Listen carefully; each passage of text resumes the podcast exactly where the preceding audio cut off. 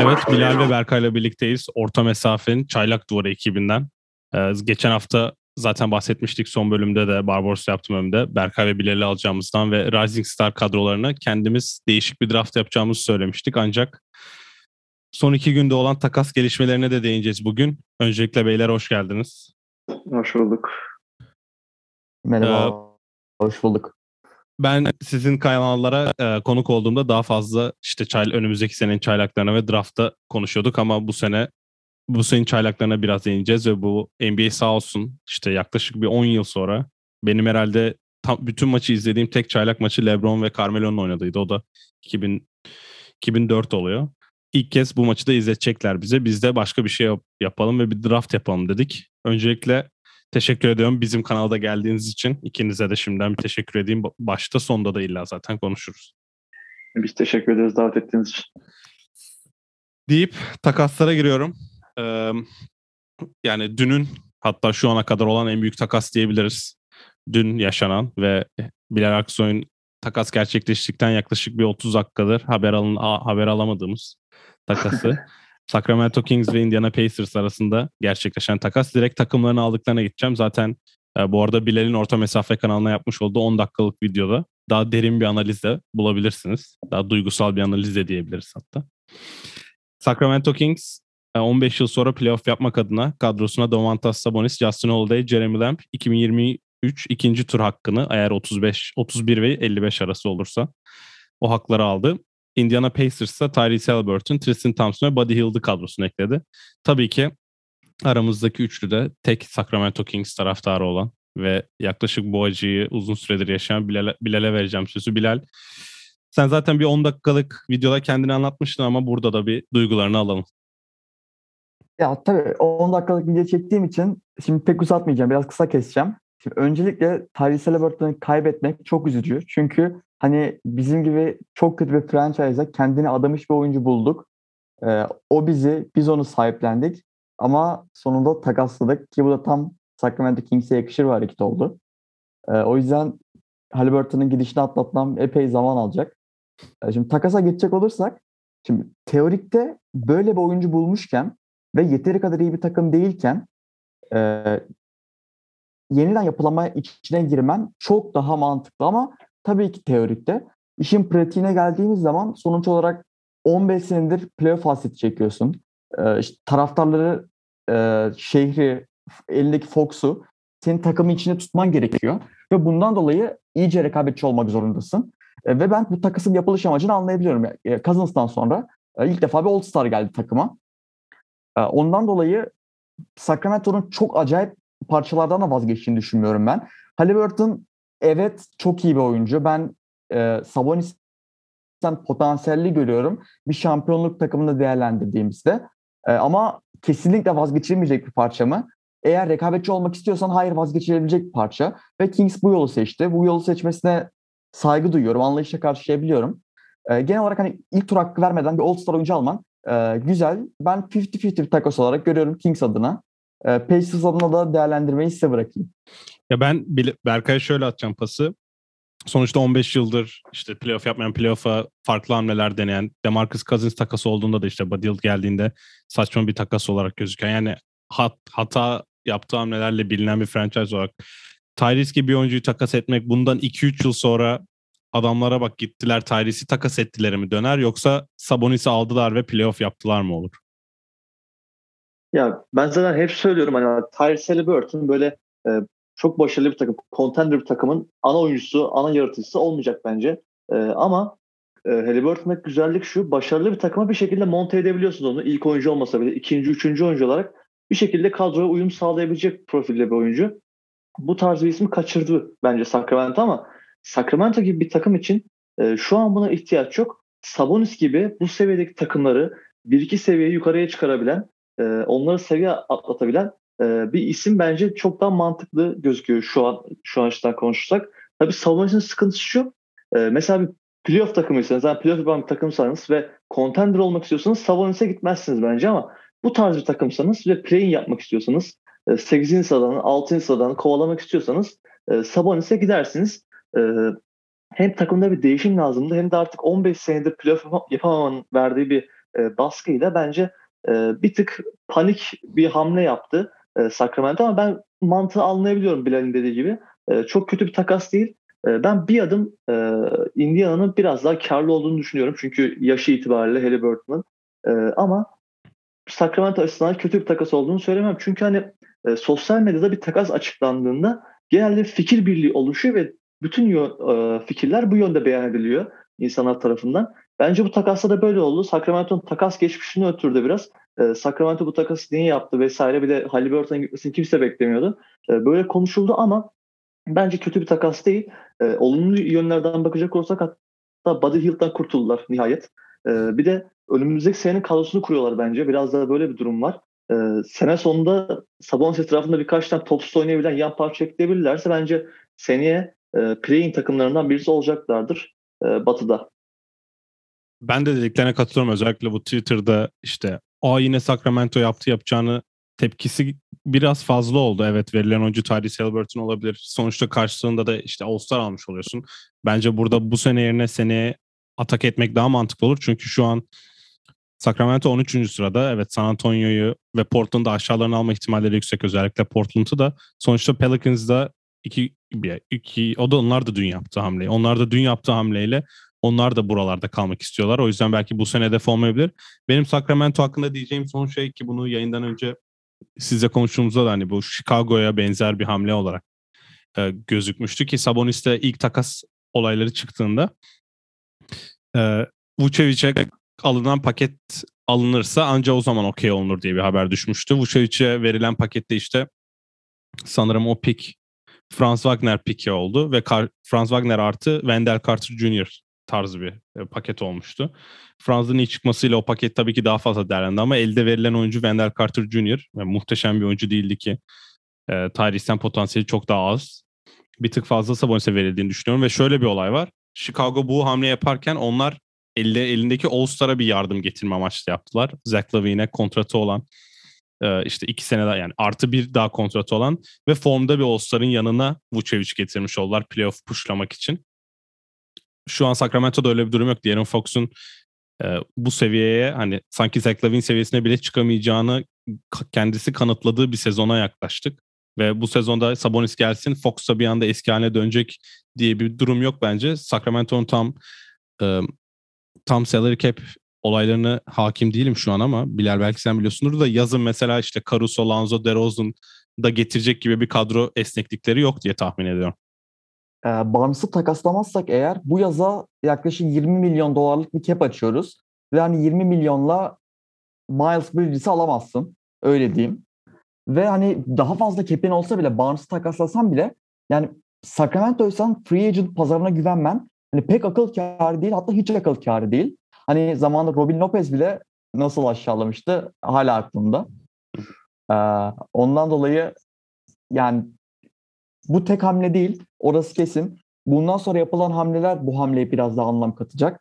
Ama e, dediğin gibi Chicago Bulls olayından biraz daha uzak bence Sacramento'nun yaptığı.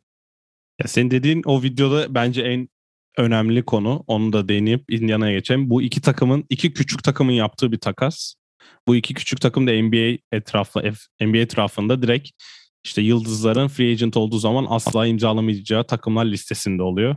Ve bu free agent listesi de muhteşem olmadığı için yani çok bir beklenti olmayacak benim adıma deyip Indiana'ya geçelim. Indiana'da Carlisle ve Tyrese Halliburton birlikteliği tamamen tank yapmaya geçmiş bir organizasyon. Ben hatta ilk 25 maçta eğer Rick Carlisle'ı biliyorsunuz böyle haberler çıkmıştı kovabilirler ya da sorun gelebilir diye. İlk 25 maçta tank yapacaksanız herkes satacaksanız neden Rick Carlisle geldi diye eleştirmiştim. Şu an sanki yaptığı hamlelerle biraz kendi istediği oyuncuları yönlendiriyor ya da onun iste onu oynatmak istediği basketbola tarzı bir kadro kuruluyor. Berkay sana şöyle atacağım. Bu dün yapılan özellikle Woj'un tweetiyle bence Miles Turner'ın kalması garantilendi. E, Miles Turner Sabonis seçiminde Miles Turner seçmek bilmiyorum ne kadar doğru olur. E, hem para anlamında hem de katkı anlamında hani çok farklı yönlere gidebiliyor ama Malcolm Brogdon, Tyrese Halliburton birlikteliği sonuçta e, Brogdon bu sene extension aldığı için bu sene asla takas olamıyor. O yüzden bu sene kesin birlikte oynayacaklar. Hem böyle iki gardın olduğu bir kadro. Buddy Hield bir belki ortam değişikliğinden dolayı iyi oynayabilir? Sen senin nasıl beklentin var en azından ta- tank yapan bir Indiana kadrosu için? Ya benim bu sezon e, özelinde çok bir beklentim yok Indiana için. E, yani daha çok hani önümüzdeki seneye hazırlanma e, diyelim ve zaten şu an lotarya pikleri var. E, muhtemelen onu yükseltebildikleri kadar yükselteceklerdir. Çünkü hani e, konuştuğumuz çaylak duvarı bölümlerde söylediğimiz gibi bu draft öyle çok 2021 gibi e, güçlü bir draft sınıfı değil. En azından şimdilik öyle gözüküyor. İlk 5 sıradaki oyuncular biraz daha diğerlerine ayrılıyor. E, altındaki oyuncular ise böyle çok üst seviyelere çıkacak isimler değil. O yüzden Indiana yeniden yapılanmaya girmişken e, o draft hakkını daha da yükseltmeye ve ilk 5 sıradan atıyorum e, kimi mesela Paolo Banchero'yu vesaire düşürmeye çalışacaktır muhtemelen. E, o yüzden ben bu sene bazında çok bir şey beklemiyorum ama önümüzdeki seneden itibaren Indiana bence Tyrese Halliburton'un eklenmesiyle birlikte hem gençleşti hem de e, ellerinde iyi bir çekirdek oldu. Gelecek draft e, draft seçimiyle birlikte. E, zaten Rick Carlisle yönetiminde o da kendi kadrosunu kuruyor dediğin gibi. E, Rick Carlisle yönetiminde ben Indiana'nın geleceğini parlak görüyorum şahsen. E, onun dışında çok fazla söyleyecek bir şeyim yok. Ama size, bir de şunu merak ediyorum. Acaba Halliburton'ı etrafına takım kurmak için mi e, aldılar yoksa e, hani ikinci, üçüncü oyuncu olsun diye mi e, aldılar? Onu gerçekten merak ediyorum. İleride göreceğiz. Ya ben şöyle, söyle Bilal sen. E, burada Halliburton'un tavanını etrafına takım kurulabilecek e, seviyede görüyorum. Hani ana skorer değil olmayacak ama yanına ikinci bir skorer getirdiğiniz zaman, ikinci bir oyuncu getirdiğiniz zaman takımın ana skor yükünü çekebilecek. Bence Halliburton'un tavanı o kadar yüksek. Şöyle bir durum var Halliburton'da. Bence zaten herkesin e, radarına girdiği yer işte milli takımda e, şu an Cade'lerle işte o kadro o kadronun gardı olduğu için işte Jalen Green, Cade o kadroda guardlık yapabildiği için hani başka yıldızlar, topu isteyen yıldızlara dağıtma konusunda çok büyük sıkıntı yaşamıyor. E Fox'un olmadığı zamanlardaki istatistikleri belli. İşte pull-up üçlüklerde Mike Conley'den sonra ligin en iyi oyuncusu. Assist turnover'da Chris Paul'dan sonra üçüncü. Yani bir seviyesi var. Malcolm Brogdon da aslında tam bir değil, tam iki değil. İkisi birlikte başka bir basketbol oynayabilirler. Rick Carlisle'de olması için gayet mantıklı bir tercih ama dediğin gibi ya şöyle bir şey soracağım son olarak bu takası da bitireceğim Bilal'e. Rick Carlisle Nowitzki ile şampiyon olmuş bir adam. Sabonis'i biliyorsun çok mutlu değildi. Özellikle Sabonis'in post sayılarını inanılmaz düşürmüştü. Yani geçen sene Sabonis'in en yüzdeli oynadığı şeyleri oynatmayarak başka bir şey çevirdi. Şimdi Elvin Gentry'nin olduğu bir takıma geldi Sabonis. Hani nasıl bir oyuncu olacak? Bu bu sene gördüğümüz Rick Carlisle'ın biraz sesini kıstığı mı diyelim ya da geçen sene işte o kovulan abinin oynattığı Sabonis mi olacak sence? Sabonis bence oynamak istediği gibi bir oyuncu olacak. Ben böyle bir yorum yapmak istiyorum. Çünkü hani sen de demiştin Gentry Sabonis'ten %100'ü alamayacak bir koç. Ve Gentry alamıyorsa Sabonis %100'ünü versin diye düşünmek mantıklı geliyor bana burada. Şimdi takımın kur kimyası önemli. Mesela Rishon Holmes'la oynarsa daha az post-up oynamak zorunda. Çünkü Holmes hani acayip spacing yaratan bir oyuncu her ne kadar çok iyi bir floater olsa da. Ama Holmes'la oynamasa, PJ Washington'la oynasa bence mesela PJ Washington'a olası takas hedefi olduğu için örnek verdim. Daha istediği gibi oynayabilir. Yani bunu ben işte tam bu noktada heyecanlıyım. Çünkü Sabonis'in çok yetenekli bir oyuncu olduğunu biliyorum. Kings'e çok değer katacağını da farkındayım. Ama ne çeşitle nasıl bir değer katacak bunu görmek için e, heyecanlıyım. Diyorum ve dün olan diğer takasa geçiyorum. Bundan sonra takım takım gideceğim. Hani takasın tamamı değil de takım takım gidelim. E, Pelicans'ın dün Portland'la yaptığı takasta kadrosuna CJ McCollum verilense Tony Snell'i kattı. Berkay sence bu takım Zion geldiğinde ilk 6'yı zorlar mı? Yani bu sezon dönerse mi diyoruz yoksa önümüzdeki sezon? Önümüzdeki sene diyelim. Hani Zion'da %100'le geldi seni.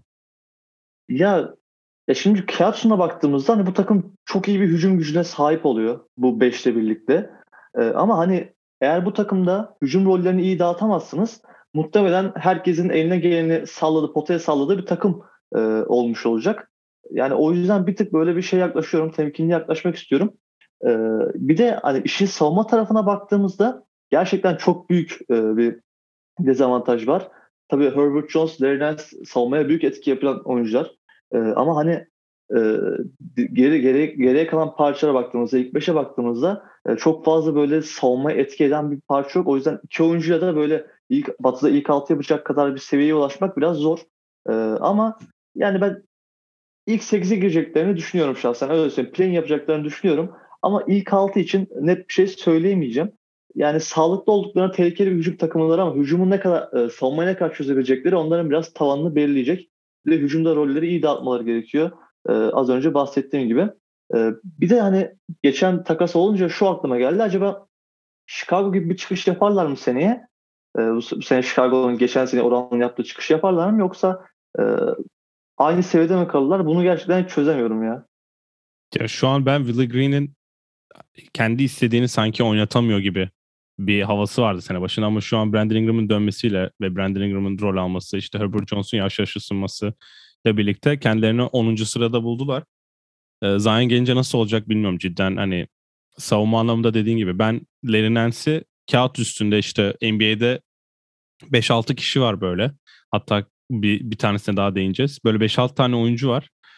Kağıt üzerinde o kadar güzel duruyorlar ki her takımda oynarmış havası veriyorlar.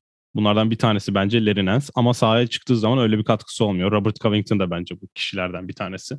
O yüzden bütün savunma kimliğini özellikle CJ McCollum'dan gelen eksiği olsun ve işte Tony Snell ya da diğer oyunculardan gelen Brandon Ingram'da olsun Herbert Jones'a yüklemek sanki bir tık ileride sorun yaratabilir. E, Zion gelene kadar da çok büyük bir hedef olduklarını düşünmüyorum.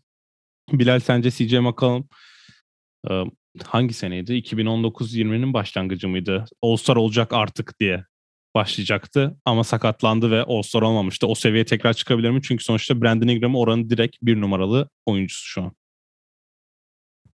CJ o sene ben de e, üzülmüştüm çünkü Fox'un All-Star olma ihtimali varken ama sakatlanmıştı. Bence o performansına çıkması muhtemel CJ'in. Çünkü yani mesela Drew Holiday birkaç sene önce bu takımda pek durmak istemedi açıkçası. Ama ben CJ'in durmak isteyeceğini düşünüyorum. E, çünkü kariyerin bu noktası gelmişken artık biraz daha abilik yapıp alttan alacağını düşünüyorum. Hani o tavanda olmasa da o verimle oynayacak hissiyatını alıyorum ben CJ McCollum'dan. Hani ben Pelicans için Kings'e dair söylediklerimi söylemek istiyorum. E, bence bir iki sene daha sabredebilirlerdi.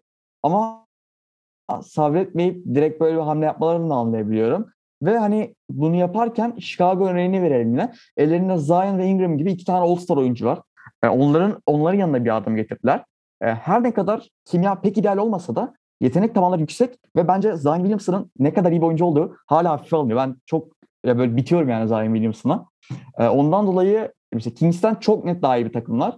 Ama ilk altı yaparlar mı sorusuna yani yapamazlar gibi cevap veresim geliyor şimdilik. Bana da biraz değişik bir kadro oldu. Herkes hani eli, topu elinde isteyen oyuncu sayısı çok fazla. Zion bir de en iyi oynadığı dönemde sağlıklı onda usage rate'i yüksek bir oyuncuydu. CJ McCollum'u da yanına koymak biraz değişik oldu ve yaş bunu işte Sabonis'te de işte Harrison Barnes'ın Sabonis'te konuşurken de belirtmiştik. Hani yaşlar uymuyor biraz sanki CJ McCollum, Brandon Ingram ve Zion üçlüsünü birleştirdiğinde ama David Griffin de işini kurtarmak için biraz böyle bir hamle yaptı diyorum. Ve Portland'a geçiyorum. Portland'ın kendi takımına eklediği oyuncular bu takas döneminde. yani öyle bir kadro ki yeni bir kadro yaptılar. Josh Hart, Didi Luzada, Elijah Hughes, Joe Ingles, Keon Johnson, Eric Bledsoe aldıkları draft hakları da 2027 ikinci tur, 2022 ikinci tur Memphis'ten, 2025 Detroit'in ikinci turu ve en önemlisi de New Orleans'tan gelen bu senenin ilk turu. Bu pick'in korumaları da 1 ile 4 arasıyla 15 ile 30 arası olunca New Orleans'ın hakları olacak. Yani New Orleans'ın e, senin sonunda sanki biraz mantıklı hamleler yapması gerekiyor. Deyip bu sefer Bilal'e atacağım topu. E, Portland Portland önümüzdeki dönemde kaç maç arka arkaya kaybeder diyorum. Portland ben yaptıkları şeyi pek mantıklı bulmuyorum açıkçası. Hani yeniden yapılanmaya başlamak için çok kötü bir adım attılar. Ki daha sonra zaten yeniden yapılanmak istemedikleri ortaya çıktı. Ve bu da takasları biraz daha mantıklı kıldı esasında ki hala çok mantıklı değil.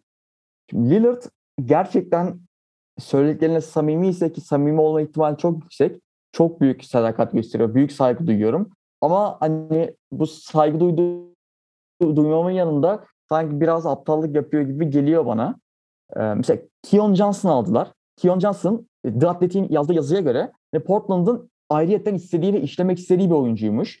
Hani bunun yanında kendilerince mantıklı hareketler yapmış olabilirler ama bana pek mantıklı gelmiyor. Şimdi Lillard'ın da sezon sonuna kadar dönmeyeceğini düşündüğümüzde bayağı Nuh'un gemisi bir kadroya sahipler ve herkesi satma peşindeler kep açmak için. Josh Hart'ı verecekler mi çok merak ediyorum. E, Nur, e, Nurk için akıbeti ne olacak onu da merak ediyorum. Yani Portland muhtemelen sezon sonuna kadar hiç izlemeyeceğim takım olacak. E, önümüzdeki sezon bu yaz yaptıkları hamleye bağlı olarak nerede olacaklarını da merak ediyorum ama hani benim umudum Kings'e dair olan umudumdan bile az şu an Portland adına. Berkay 31 yaşında karın kası sakatlığından dolayı sezonu kapamış bir Damian Lillard'ın yanında ciddi bir şekilde hiçbir oyuncunun olmadığı bir kadroyla yeniden yapılanma o eğer yeniden yapılanma değilse bile eğer free agents beklemeyse başka bir takasla bilmiyorum artık ne yapmak istiyorlarsa nasıl ne kadar mantıklı ve Damian Lillard 2022-2023 sezonu başladığında sence Portland'ın oyuncusu mu? Ya bence Portland'ın oyuncusu olmayacak gibi. Yani o, o ihtimal biraz daha yüksek gibi geliyor bana. Ee, Portland'ın bel bağladığı şey free agent. Sene sonu açabildiğimiz kadar salary cap açıp ki bugün Nickel Alexander Walker'ı da takaslar bir hiç uğruna. Sırf o 5 milyona çıkmak için. Ee, halbuki adam 23 yaşında ve hani bir sene dene rotasyon parçası ol, olacaksa tut olmayacaksa tutma. Yani bu çok riskli bir şey değildi. Nickel Alexander Walker varlığı. Ama onu bile yolladılar çünkü hani free agent'ta e, sanıyorlar ki biz Miles Bridges veya artık kim varsa hepsine parayı basacağız. Lillard'ın etrafına tekrardan takım dizeceğiz istediğimiz şekilde. E, buna bel bağlamış durumdalar. E, ama Damian Lillard'ın kalıp kalmayacağı belli ki e, yani ben gitme ihtimali biraz da yüksek görüyorum eğer bunu başaramazlarsa. E, yani free agent sonuna kadar bekler. Sezon açılır. Baktığı yine bir, şey çıkmıyor. Bence takasını istemeye başlayacaktır. Yani tamamen free agent'daki yapacağı, yapacakları hamlelere bağlı. E, bu takasların, bugün yaptıkları takasların da anlam kazanıp kazanmaması tamamen free agent'daki performanslarına bağlı olacak ama şöyle bir durum var. E, Portland hiçbir zaman ilgi çeken franchise olmadı. E, ki şu an Wizard dışında e, free agent oyuncuların, serbest oyuncuların Aa, hadi ben buraya gideyim e, diyecekleri bir durum da yok. Lillard'ın varlığı dışında. Yani o yüzden e, ben çok mantıklı bulmuyorum e, Portland'ın bu yaptığı şeyi. Tabii salary cap açtılar, trade exception var şu an ellerinde ama yani free agent'ta da o kadar çok isim yok. Yanılmıyorsam bir Zach Lavin falan var. E, yani yapacaksan bu sene yapmasaydın bunu. E, zaten bence biraz geç kaldılar bu çekirdeği atmakta. E, dağıttıklarını da biraz ucuza dağıttıklarını ve e, free agent'da boş yere bel bağladıklarını düşünüyorum. Ben çok mantıklı bulmuyorum. E, bu Portland'ın yeniden yapılanmasını, yeniden şekillenmesini diyeyim.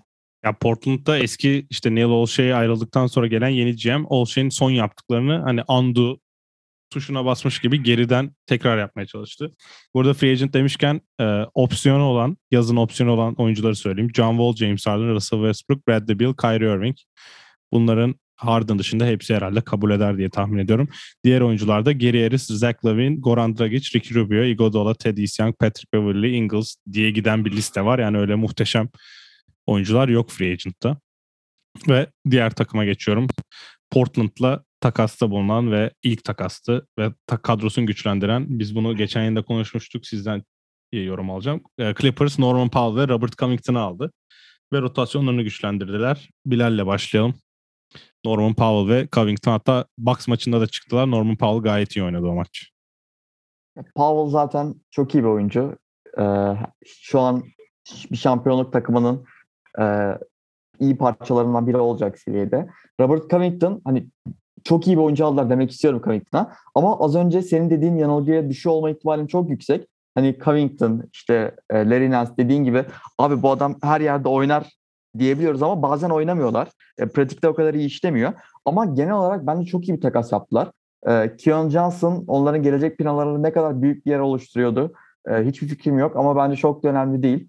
Onun dışında ne olduğu belirsiz Winslow ve Bledsoe'yu verdiler. Ki evet. yani Bledsoe'nun da kontratından çıktılar. Bence bayağı iyi hamle yaptılar ve e, kağıt üstünde Kawhi Leonard ve Paul George'un sağlıklı dönmesiyle önümüzdeki senenin en büyük şampiyonluk favorilerinden biri olarak girecekler sezona. Berkay sence dördü sahada kalan Norman Powell, Robert Covington, Kawhi, Paul George beşinci oyuncu bir guard mı olmalı yoksa pivotumsu bir adam mı? Ya tabii duruma göre değişir yani kısa beşe dönebilirler bu şekilde ki hani bu takasla birlikte büyük bir es- kadroda. Aynen büyük bir esneklik kazandılar ama bence hani orada oynayacak oyuncunun bir playmaker olması gerekiyor.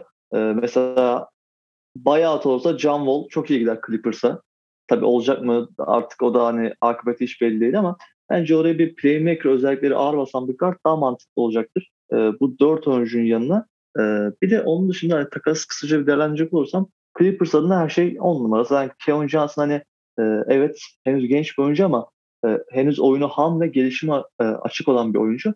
E, yani Kawhi'nin e, George'un bu zaman çizelgesine çok fazla uymuyordu.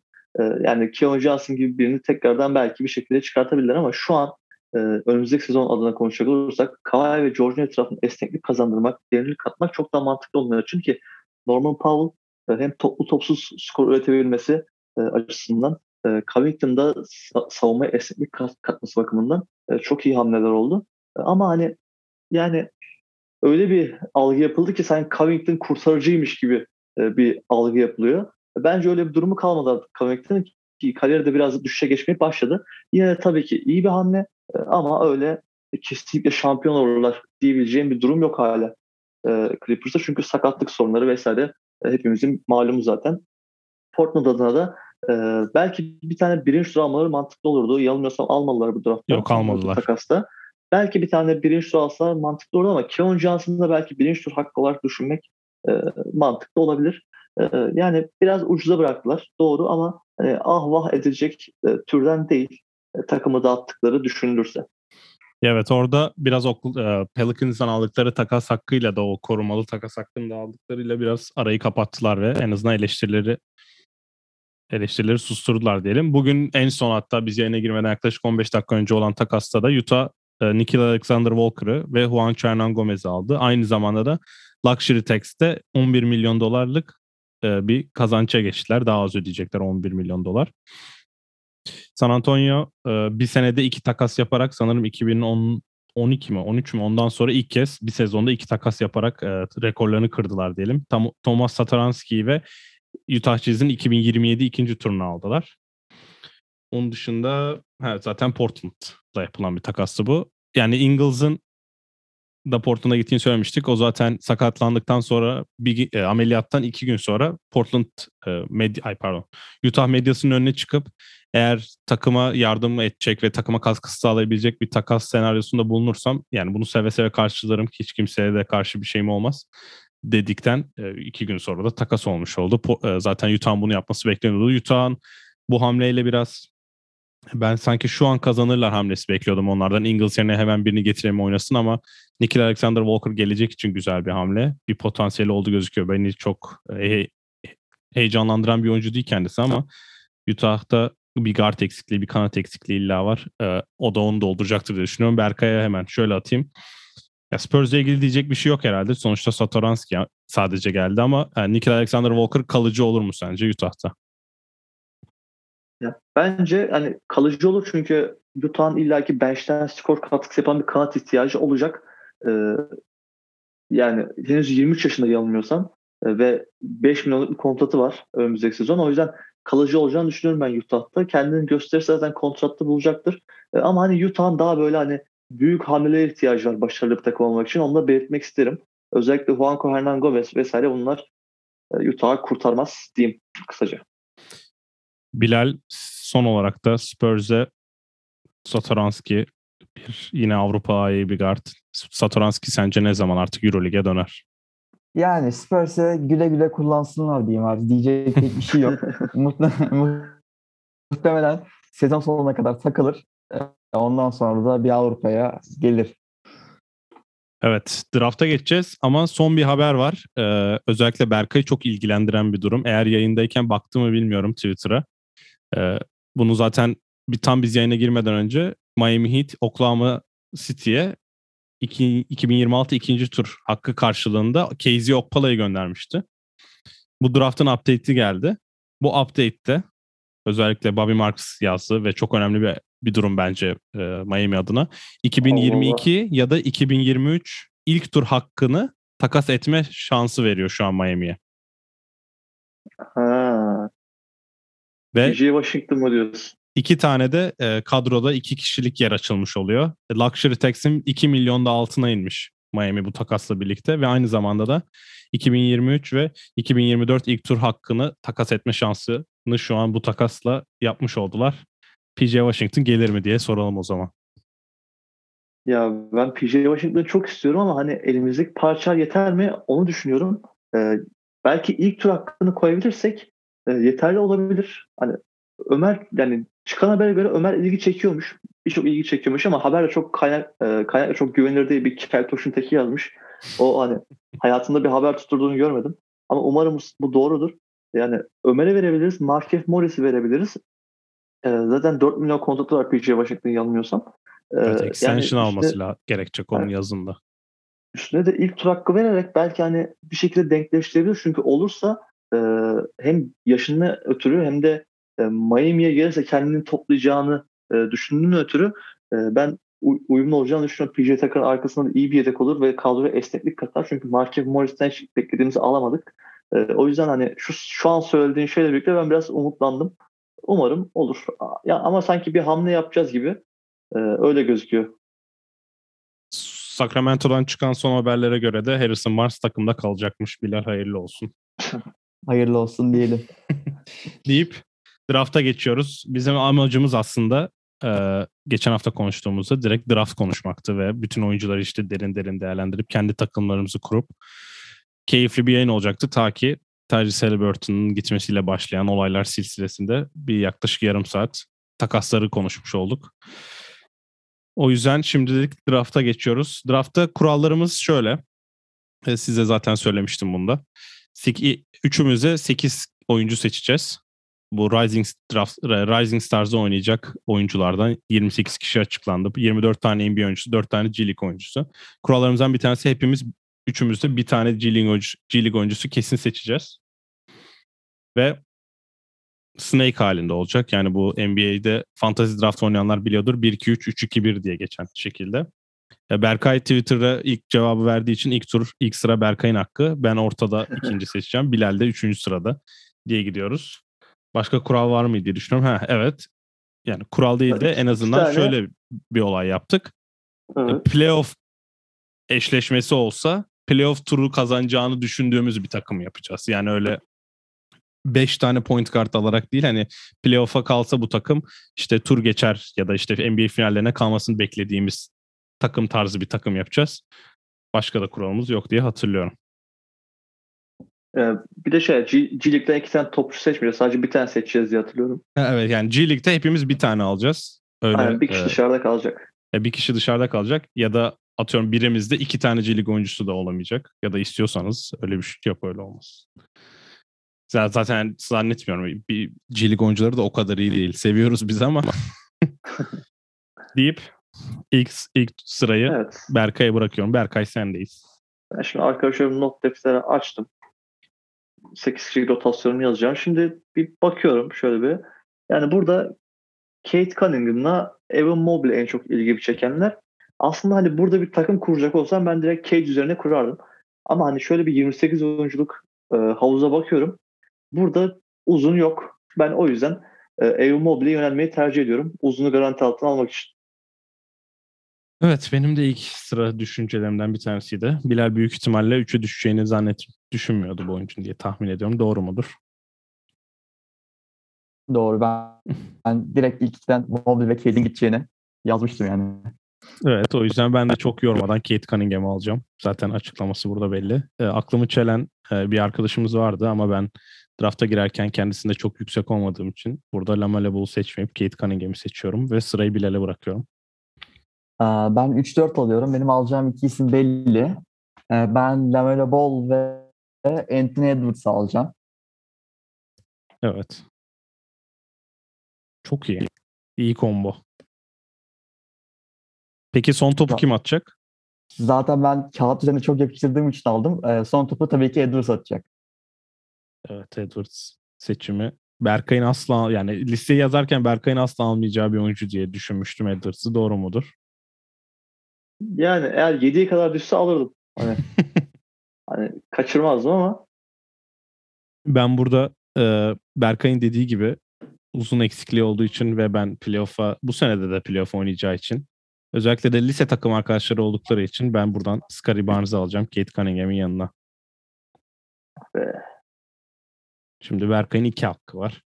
Ha, şimdi ben burada Evan Mobley ile oynayacak bir guard seçerim. Tyrese Halliburton'a, Indiana oyuncusu Tyrese Halliburton'a yöneliyorum burada. İlk olarak. Bunun dışında takımı daha böyle çok yönlü, daha böyle switch yapan bir hale getirebilmek için Franz Wagner'e yönelmek istiyorum. Üf. 7. sıradan. Halliburton, Wagner, Mobley. Şöyle bir başlangıç yaptık. Evet şu an benim tablomda özellikle şu an sıra bende olmasına rağmen bir sonraki pike kalır mı düşünceleriyle girdiğim bir durumdayız. Franz Wagner düşer mi diye bir an umutlanmıştım. Burada adaylar arasında sevdiğimiz kişiler var. Kate Cunningham, Scottie Barnes takım. Bir tık yukarıdan reach oluyor olabilir ama sırf bu seneki performansından dolayı ve playoff takımında Dylan Brooks'u da direkt geçtiği için ben buraya Desmond Bain diyorum. Ha, ben düşer diye bekliyordum ama Ee, Buraya Desmond Bain diyorum ben. Bilal sendeyiz. İki hakkım var burada. Düşünüyorum. Biraz geriyor beni seçim yapmak. Hmm.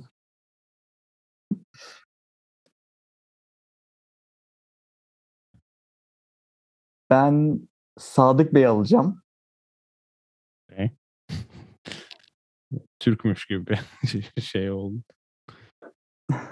Evet Sadık Bey. Bir de değerlendiriyorum.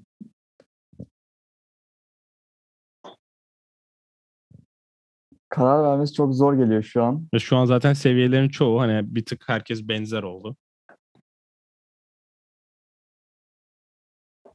Bir de Alperen'i alacağım ya ben. Evet. Alperen'i ben de düşünmüştüm ama pivot eksik. Yani pivot. Barnes'a biraz yükleneceğiz sanırım. Burada sen Alperen'i aldın. Sıra tekrar bana döndü. Şimdi iki top yönlendirici, bir top bitirici olarak buradayız. Boy olarak 6-8, 6-8, 6-6. Gayet tam bir Pat Riley'nin rüyasındaki bir takım görüntüsü. Burada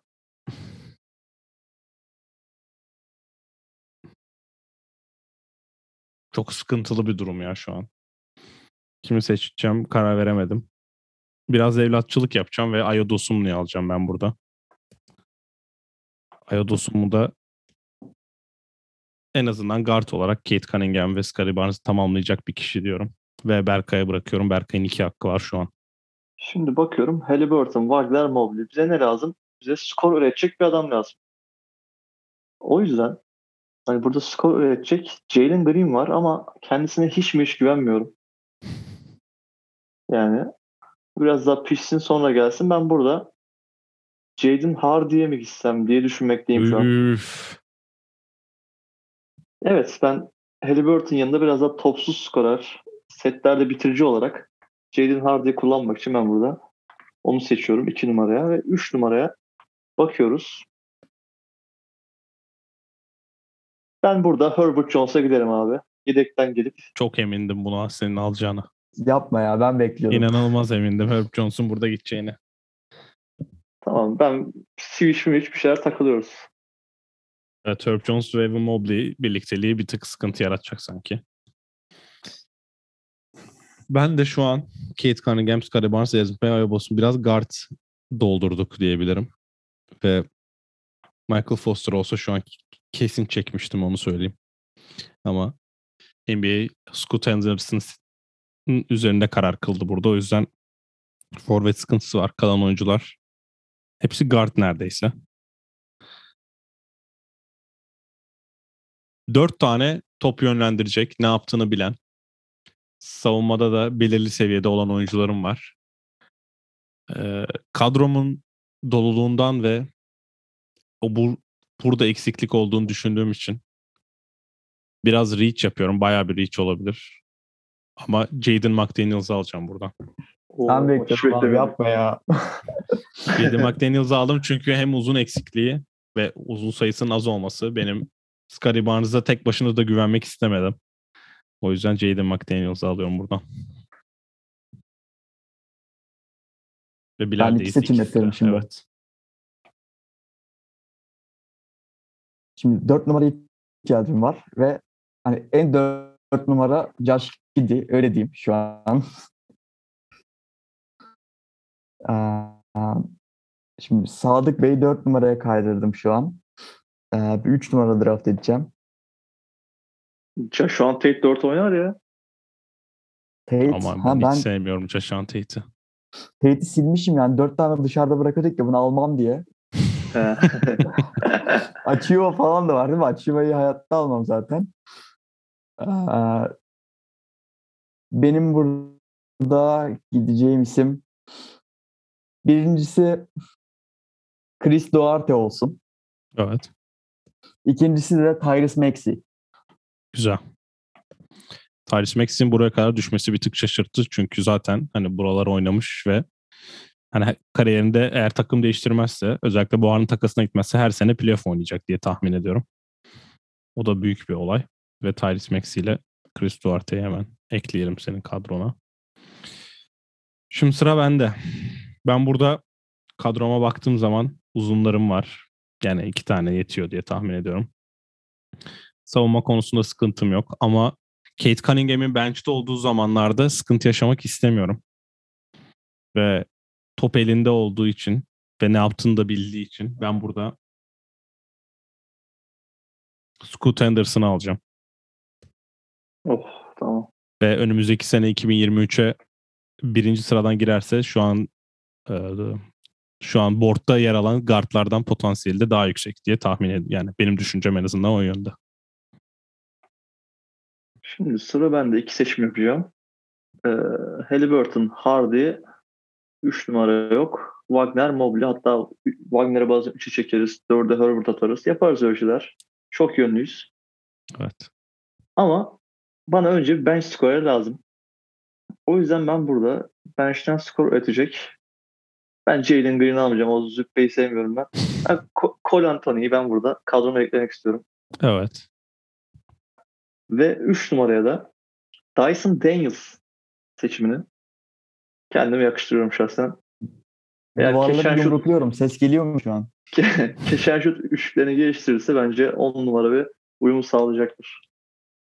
Evet. Yani Bilal'e tek e, bir G League oyuncusu kaldı. Böylelikle ve kesin de seçmek zorunda olduğu için buradan geçmiş olsun dileklerimizi iletelim. Senin kadroda saf point kartsız devam ediyorum diyorsun. Deyip sıra bende Ben değil seçim mi? şu an. Yok bende bende. Şimdi ben de hemen bakayım Okey. kadroma. Kate Cunningham, Scotty Barnes, Desmond Bain, Ayo Dosunmu, Jaden McDaniel, Scoot Henderson. Şimdi 3 numara tarzı bir oyuncu almam gerekiyor. Anladığım kadarıyla. Ve boardda yer alan oyuncuları çok tuttuğum oyuncular değil diyeyim. Jalen Sachs evlattır ama o kadar da değil diyorum. Ben de Bilal gibi aslında tabloma yazmayacaktım. Sonra baktım 4 kişi lazım olur.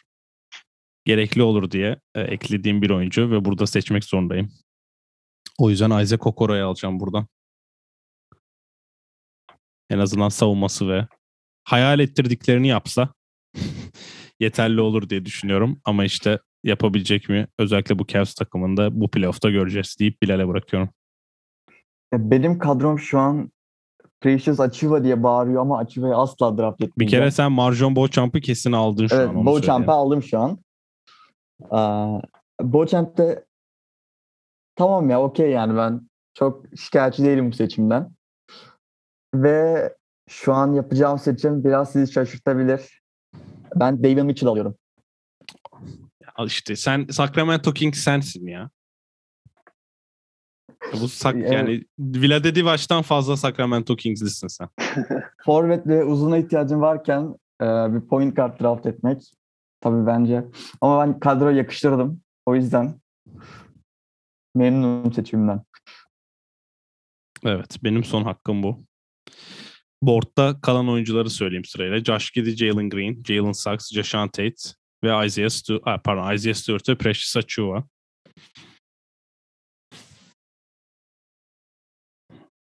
Şu an Isaac Okoro 4 oynar mı diye head coach'umla konuşuyorum. Isaiah Stewart'ı listeme yazmayı unutmuş. Onu fark ettim şu an. Net diye hayır bir cevap geldi bu arada Isaac, Okoro 4 oynar mı seçi seçimine. Ancak Kate Cunningham'imiz var. Scotty Barnes'ımız var. Ayodos'um da.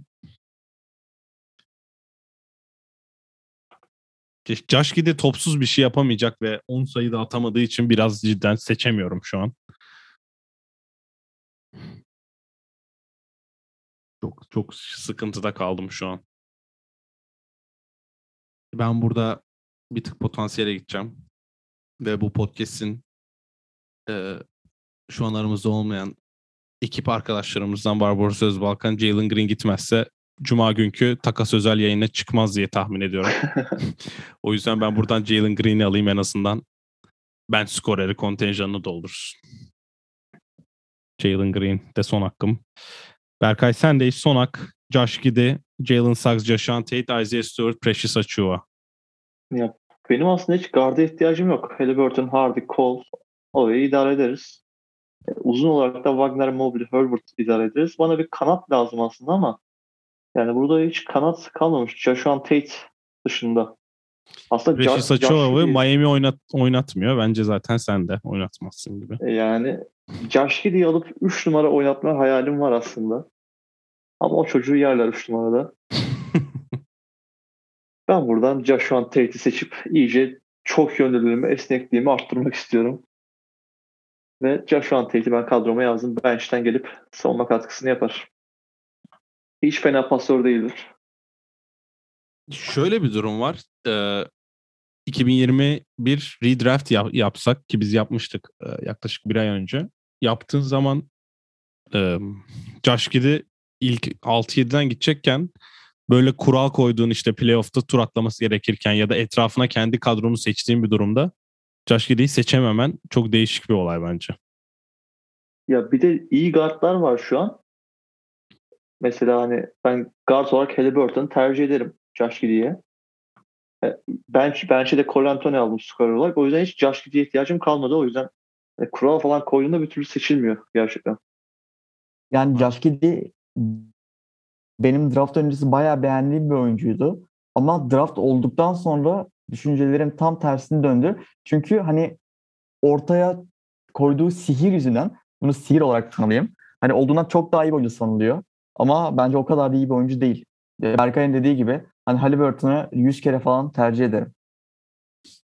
Evet yani o benim de beklenti olarak hani Lamelo'yu gördükten sonra ve oynadıkları basketten sonra Avustralya'da ne, yap, ne yapabileceğini tahmin edebiliyorsun ama bu işte hani triple double yapıyor okey. Hiç skor olarak kendi çapında bir şey yapamaması e, tavanı hakkında biraz soru işareti çıkarıyor bence. Ve şu an zaten hani ilk ilk seçimlere bu playoff kuralına da o yüzden seçtiğimiz için hani playoff'ta sahada kendi şutunu üretemeyen ya da o şutu sokamayacak oyuncu genelde oynamıyor. E, Gidi de genelde onu uyduğu için kaç kişi seçildi? 24 kişi seçtiğimiz yerde kendisine yer bulamadı. Hadi 20 olsun. Sonuçta G hepsi gitti de. De G oyuncular bile en azından o konuda kendilerine daha fazla güven ver, güven veriyorlar ve o yüzden ilk turda gitmeleri bekleniyor. Deyip son bir sürprizle kapatıyorum. Hazırsanız. Evet. Son en son kim seçti? Berkay seçti. Bu sefer bu hakkı Bilal'e vereceğim. Bu takıma ekleyeceğin 9. kişi 2022 draftına giren oyunculardan bir tanesi olacak. Ancak Paolo Banquero, Jabari Smith ve Chet Holmgren olmayacak şekilde bir kolej oyuncusu eklemeni istiyorum senden. Jalen Duran'ı ekledim bile şu an. Jalen Duran. Yani Aha. bu şekilde Bilal'in kadrosunu baştan aşağı okuyorum. Lamelo Ball, Anthony Edwards, Sadik Bey, Alperen Şengün, Chris Duarte, Tyrese Maxey, Marjon Beauchamp, Davian Mitchell ve Jalen Duran. Berkay sendeyiz. Ya ben var ya AJ Griffin'i öyle bir alır kaçarım ki yani bir daha bulamazlar o adamı. AJ Griffin'i 3 numarama ekler. Daniels'la ben çekerim. AJ Griffin zaten hani comparison olarak sanki Daniels'la bir arayla karşılaşacaklar ve işte AJ Griffin daha iyiymiş olaylarına gireceğiz diye düşünüyorum. Şimdi ben sıra bende son olarak bir kadroma bakıyorum. 4 numara eksikliğim var sanırım. Yani bu, bu draftta da 4 numara iyi olmadığı için Paulo'da, Paulo ve Jabari'den sonra biraz havada kaldık. Acaba ben de Jalen Duran tarzı bir pivota gitsem mi diye düşünüyorum ama ben buradan hiç yormayayım. Keegan Murray'i alayım. Skor üretebilen. Mantıklı. Mantıklı. Skor üretebilen. Scottie Barnes'ın yanına koyduğunda çok sırıtmayacak ya da atıyorum. Jaden McDaniels varken o eksikliği kapayabilecek bir oyuncu olduğu için Keegan Murray alalım. Deyip draftı da böyle sonlandırmış oluyoruz. Son yorumlarınız varsa alalım. Öncelikle geldiğiniz için teşekkür edeyim ikinize de. Zaten Çaylak Duvarı'nda da buluşuyoruz biz hep. Ee, hem burada hem de orada da ağırladığınız için teşekkür edeyim. Son yorumlarınız varsa Bilal'le başlayalım sonra Berkay'la da bitiririz. Abi teşekkür ederim. Ee, öncelikle biz seni kanalda ağırlıyoruz. Sen bizi kendi kanalda ağırlıyorsun. Böyle interaktif bir şekilde bayağı iyi bir sohbet dönüyor bence. Ee, bunun devamını dileyelim. E, tekrardan teşekkür edeyim. Ben de teşekkür edeyim ve Berkay sendeyiz. Ben de teşekkür ederim. Zaten çok fazla belirtecek birçok her şey konuştuk.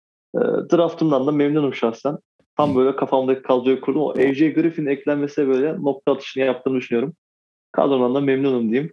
E, için teşekkürler. Biz de sizi tekrardan bekliyoruz. deyip her dinleyen herkese teşekkür ederim. Cuma günü biz e, draft pardon takas özel yapacağız yarın. E, yani sizin dinlediğiniz gün Türkiye'de yaklaşık e, sanırım akşam 9'da bitiyor olacak takas ve bunda gelişmelerini biz Barbaros'la Cuma günü konuşacağız. Bizi dinlediğiniz için teşekkür ederiz. Bir sonraki bölümde de görüşmek üzere diyorum ve hoşçakalın.